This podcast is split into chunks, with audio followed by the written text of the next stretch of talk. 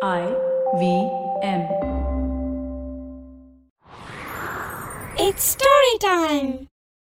சுல்தான் சொன்ன மாதிரியே நாற்பது நாளைக்குள்ள அமீரால குதிரைய கண்டுபிடிச்சு அரண்மனைக்கு கூட்டிக்கிட்டு வர முடிஞ்சிச்சான்னு இந்த பகுதியில பார்க்கலாம் இது வரைக்கும் நம்ம சேனலுக்கு சப்ஸ்கிரைப் பண்ணலைன்னா உடனே சப்ஸ்கிரைப் பண்ணி பக்கத்துல இருக்கிற பெல் பட்டனை கிளிக் பண்ணுங்க இந்த கதைகளை இப்போ நீங்க ஸ்டோரி டைம் தமிழ் யூடியூப் சேனல்லையும் ஐவிஎம் பாட்காஸ்ட் ஆப்லையும் மற்ற ஆடியோ தளங்களிலும் கேட்கலாம். ஸ்டோரி டைம் தமிழ் சேனலுக்காக உங்களுடன் ரவிசங்கர் பாலச்சந்திரன். ஒரு சின்ன விளம்பர இடைவேளைக்கு பிறகு கதையை கேட்கலாம். உங்களுக்கு தமிழ் கதைகள் கேட்க ரொம்ப பிடிக்குமா? அப்படின்னா கதை பாட்காஸ்ட்ல ஒவ்வொரு திங்கட்கிழமை புதன்கிழமை வெள்ளிக்கிழமைகள வெளியாகிற தமிழ் கிளாசிக்கல் நாவல்களை உங்களுக்கு புரியுற தமிழ்ல கேட்டுக்கிட்டே இருங்க. இத ஐவிஎம் பாட்காஸ்ட் ஹோஸ்ட் பண்றாங்க. கேளுங்க கேளுங்க கேட்டுக்கிட்டே இருங்க. வாங்க கதையை தொடர்ந்து கேட்கலாம். நாற்பது நாளைக்குள்ள குதிரையை கண்டிப்பா தேடி கண்டுபிடிச்சிட முடியும் அப்படின்னு அமீர் நம்பிக்கையா சொன்னதுக்கு ஒரு காரணம் இருந்துச்சு. மற்ற எல்லா வீரர்களும் செஞ்ச மாதிரி அவன் அரண்மனையை விட்டு கிளம்பினதும் நேரா அந்த மலைப்பாங்கான இடத்துக்கு போய் அங்கேயும் அந்த பள்ளத்தாக்குலையும் குதிரையை தேட ஆரம்பிக்கல. அவன் முதல்ல தன்னோட குரு மௌலானா இருக்கிற கிராமத்துக்கு போய் அவரை சந்திச்சு தனக்கு இருக்கிற பிரச்சனைய சொன்னான். ஒருத்தரோட கைரேகையை பார்த்து அவருக்கு என்ன நடக்க போகுது? அப்படிங்கறத கணிச்சு சொல்றதுல மௌலானா ரொம்ப திறமைசாலி. அது மட்டும் இல்லாம அவருக்கு கொஞ்சம் மாய மந்திர சக்திகளும் இருந்துச்சு. அமீரோட கைய கொஞ்ச நேரம் பார்த்துக்கிட்டு இருந்துட்டு மௌலானா சொன்னாரு உன்னோட கையில ராஜயோகம் தெரியுது. இந்த நாட்டுக்கு ஏற்பட போற ஒரு மிகப்பெரிய அழிவை உன்னால மட்டும்தான் தடுத்து நிறுத்த முடியும். அது முடிஞ்சதும் இந்த நாட்டுக்கு சுல்தான் ஆகிற வாய்ப்பும் உனக்கு இருக்கு. நீ இப்ப தேடி போற குதிரைய பக்கீருங்கிற மந்திரவாதி தன்னோட மந்திர சக்தியால மரக்குதிரையா மாத்தி தன்னோட குகையில பாதுகாப்பா வச்சிருக்கான். குதிரையை மட்டும் திருடாம சில சைத்தான்களோட உதவியோட இந்த நாட்டையும் சுல்தான் கிட்டேந்து திருடணும் அப்படிங்கிற முயற்சியில பக்கீர் ஈடுபட்டிருக்கான். அவனோட முயற்சி வெற்றி அடைஞ்சிச்சுன்னா இளவரசி சல்மாவை திருமணம் செய்யறதுக்கும் அவன் யோசிச்சு வச்சிருக்கான். ஆனா எதிர்பாராத விதமா ஒரு சைத்தானோட கோபத்தால பக்கீரால இப்ப எழுந்திருச்சு நடமாட முடியல. அரண்மனை கோட்டையை சேர்ந்த ஒருத்தனால தன்னோட உயிருக்கு ஆபத்து வரும் அப்படின்னு பக்கீருக்கு ஏற்கனவே ஒரு எச்சரிக்கை கிடைச்சிருக்கு. பக்கீர் பழையபடி எழுந்திருச்சு நடமாட இன்னும் ரெண்டு மாசம் ஆகும்.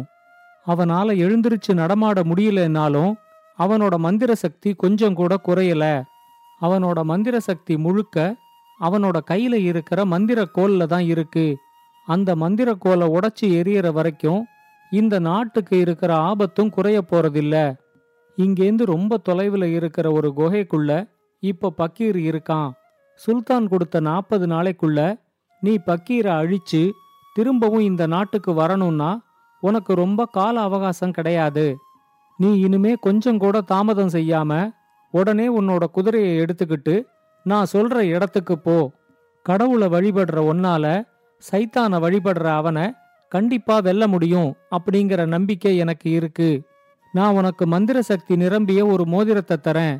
அந்த மோதிரத்தை நீ கையில போட்டுக்கிட்டா யாரையும் முப்பது நொடிகள் வரைக்கும் உன்னால செயலிழக்க வைக்க முடியும்.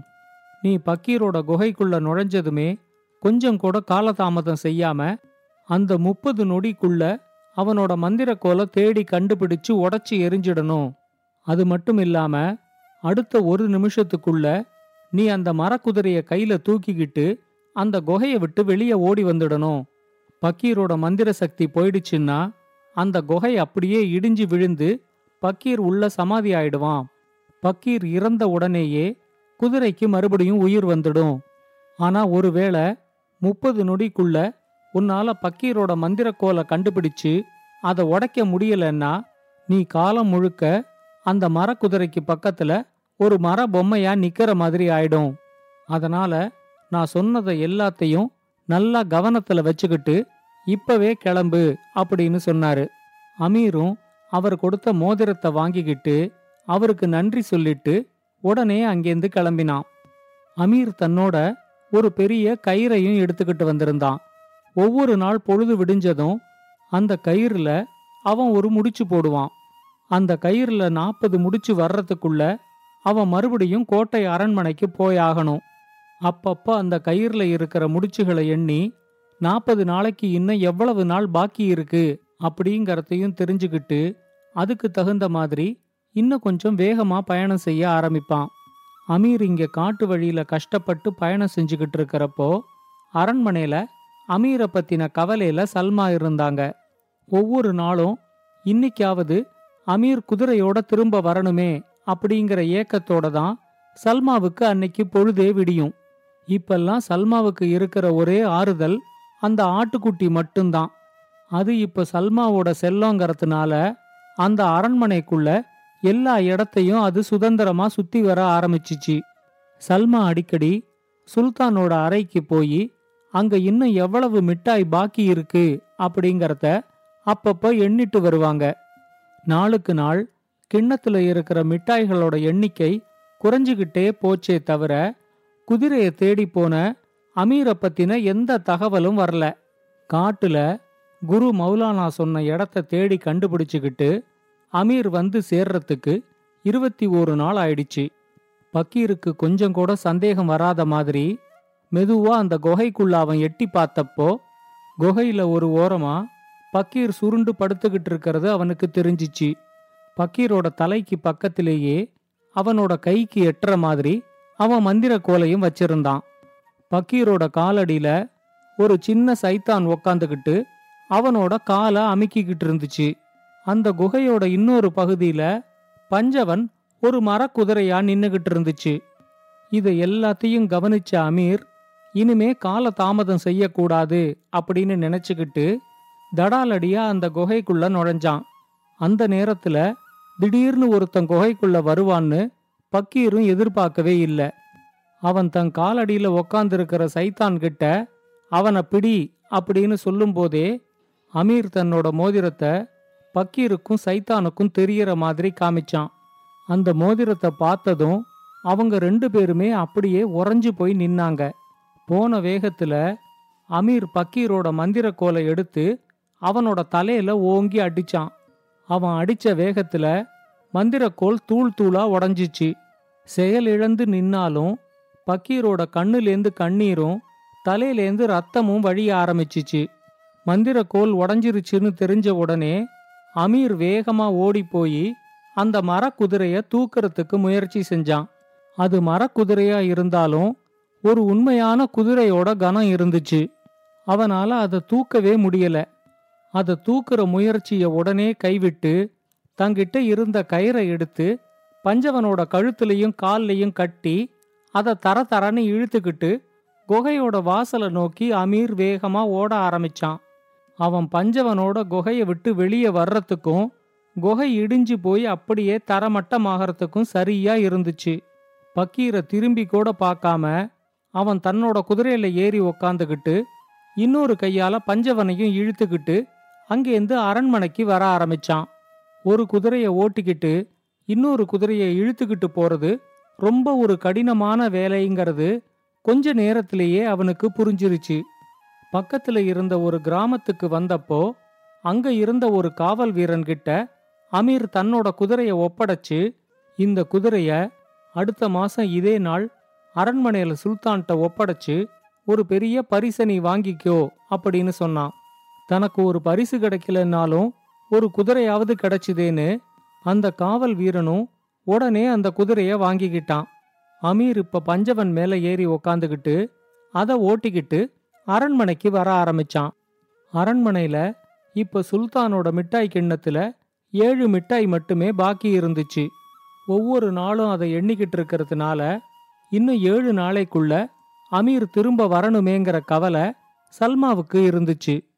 சல்மா தன்னோட தோழி லைலா கிட்ட ஆட்டுக்குட்டி எங்க இருக்குங்கிறத பார்த்து அதை என்னோட அறைக்கு கூட்டிக்கிட்டு வா அப்படின்னு சொன்னாங்க. லைலா தேடிக்கிட்டு வந்தப்போ ஆட்டுக்குட்டி சுல்தானோட அறையில நல்லா தூங்கிக்கிட்டு இருந்துச்சு. ஆட்டுக்குட்டிய தூக்கிக்கிட்டு அங்கேருந்து கிளம்பும்போது தான் சுல்தானோட அறையில ஒரு கிண்ணத்துல ஏழு பெரிய மிட்டாய்கள் இருக்கிறத லைலா கவனிச்சா. உடனே அவளுக்கு அந்த மிட்டாயில ஒன்னை எடுத்து திங்கணும் போல இருந்துச்சு. இதுல ஒரு மிட்டாயை எடுத்து தின்னா அது யாருக்கு தெரிய போகுது? அப்படின்னு நினைச்சுக்கிட்டு அதுல ஒரு மிட்டாயை எடுத்து வாய்க்குள்ள போட்டுக்கிட்டா. மிட்டாய் திங்கிறதா நினைச்சு அமீரோட ஒரு நாளை லைலா தின்னுட்டா. அடுத்த நாள் சல்மா வந்து பார்த்தப்போ ஆறு மிட்டாய்க்கு பதிலா அஞ்சு மிட்டாய் இருக்கிறத கவனிச்சு சுல்தான் கிட்ட கேட்டா. சுல்தான் சொன்னாரு அன்னிக்கு நான் வாக்கு கொடுத்த மாதிரி ஒவ்வொரு நாள் ஒவ்வொரு மிட்டாய் தான் தின்னுகிட்டு வரேன். நீ தான் தப்பா கணக்கு பண்ணிருப்ப. கிண்ணத்துல இருக்கிற மிட்டாய்கள் மாதிரியே அமீருக்கும் இன்னும் அஞ்சு நாள் தான் பாக்கி இருக்கு அப்படின்னு சொல்லிட்டு போனாரு. ஒரு நாள் இப்படி அநியாயமா நஷ்டமாயிடுச்சே அப்படின்னு நினைச்சு சல்மா ரொம்ப அழுதுகிட்டே இருந்தாங்க. கிண்ணத்துல இருந்த அஞ்சு மிட்டாய்களும் ஒன்னொன்னா குறைஞ்சு கிண்ணம் காலி ஆயிடுச்சு இனிமே அமீர் வந்தாலும் வரலைனாலும் ஒண்ணுதான். அவனால இனிமே இந்த நாட்டுக்குள்ள நுழையவே முடியாது. மீறி நுழைய முயற்சி செஞ்சா அவனோட உடம்புல தலை இருக்காது அப்படின்னு நினைச்சு சல்மா அழுதுகிட்டே இருந்தாங்க. அடுத்த நாள் காலையில சல்மாவோட அறை பக்கம் குதிரை கனைக்கிற சத்தம் கேட்டு சல்மா வெளியே வந்து பார்த்தப்போ அங்க பஞ்சவனோட அமீர் நின்னுகிட்டு இருந்தான். சல்மா உடனே சுல்தான் கிட்ட ஓடி போய் அமீர் பஞ்சவனோட வந்துட்டான். உங்க கணக்குப்படி ஒரே ஒரு நாள் தானே தாமதமா வந்தான். அவனை மன்னிக்க கூடாதா? அப்படின்னு கேட்டாங்க. சுல்தான் சொன்னாரு நேத்தியோட நான் அமீருக்கு கொடுத்த நாற்பது நாள் கணக்கு முடிஞ்சிருச்சு. நேத்தி வரைக்கும் வரலங்கிறதுனால அமீரை மன்னிக்க முடியாது அப்படின்னு இரக்கமே இல்லாம சொன்னாரு. இப்ப அமீர் சொன்னா இல்ல இன்னியோட தான் நாற்பது நாள் கணக்கு முடியுது. நான் ஒவ்வொரு நாள் காலையில எழுந்திருச்ச உடனேயும் இந்த கயத்துல ஒரு முடிச்சு போட்டுக்கிட்டே வந்திருக்கிறேன். இன்னைக்கு காலையில தான் நான் நாற்பதாவது முடிச்ச போட்டேன். இன்னைக்கு சூரியன் மறையிற வரைக்கும் எனக்கு நேரம் இருக்கு. அதனால நான் நாற்பது நாளைக்குள்ள வந்துட்டேன் அப்படின்னு சொன்னான். இந்த பிரச்சனையினால அரண்மனையே ரொம்ப பரபரப்பா இருந்துச்சு. தான் ஒரு மிட்டாயை எடுத்து தின்னதுதான் இவ்வளவு பிரச்சனைக்கும் காரணம் அப்படிங்கறத தெரிஞ்சுக்கிட்டு லைலா நேர சுல்தான் கிட்ட ஓடி வந்தா. என்ன மன்னிச்சிருங்க சுல்தான். அன்னைக்கு ஆட்டுக்குட்டிய தூக்கிக்கிட்டு போறதுக்காக நான் உங்க அறைக்கு வந்தப்போ இந்த கிண்ணத்திலேருந்து நான் தான் ஒரு மிட்டாயை எடுத்து தின்னேன். அது இவ்வளவு பெரிய பிரச்சனையாகும்னு நான் எதிர்பார்க்கவே இல்லை அப்படின்னு சொல்லி சுல்தான் கிட்ட மன்னிப்பு கேட்டா.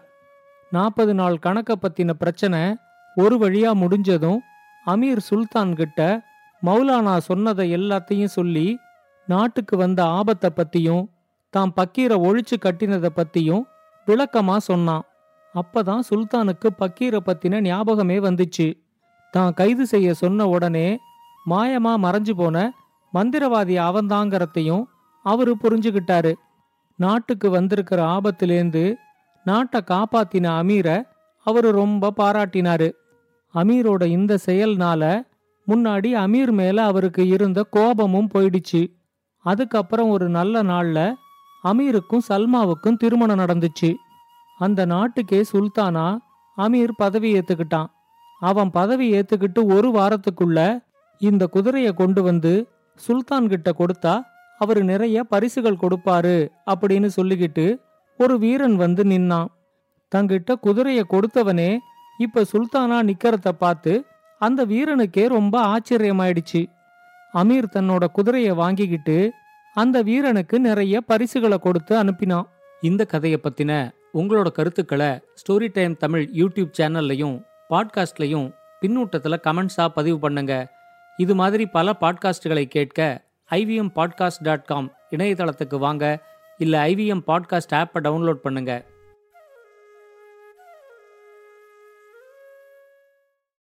I hope you enjoyed that show. Let me tell you a little bit about what happened on the IVM Podcast Network this week. On Cyrus Says, Cyrus was joined by Irfan Pabani, who is an old friend of his. They talk about the rich flavors of Indian food and Parsi food specifically. He was also joined by author and historian William Dalrymple. They discuss literature, history, and the culture of the Indian subcontinent. And let me give you a few quick things to check out. Chuck, aka Deepak Gopal Krishnan of Simplified and the Origin of Things frame, has Rohan Joshi, formerly of AIB, on his show. Also on this round is on me, Gautam Purohit of Talkers Bhojnalaya was on. On the note, Maruk and I talks about the cabinet reshuffle. And do check out Global Victoria Tech Talks. We talk about the booming gaming and edutech industries in Australia. Do follow us on Facebook, Twitter, LinkedIn, and Instagram to keep up what's going on on the network. And I'd like to finally thank our sponsors on the network this week, Cred, Ciet, and Global Victoria. Thank you so much for making this possible. Feeling overwhelmed, anxious, struggling with too many obstacles, don't know where your life is headed? Well, if you are dealing with one or all of these, tune into the Positively Unlimited podcast because in each episode, I share a life lesson, a life hack, a pro tip that can help you get your life back on track. All episodes are available on the IBM website, IBM Podcast app, or wherever it is that you get your podcast from.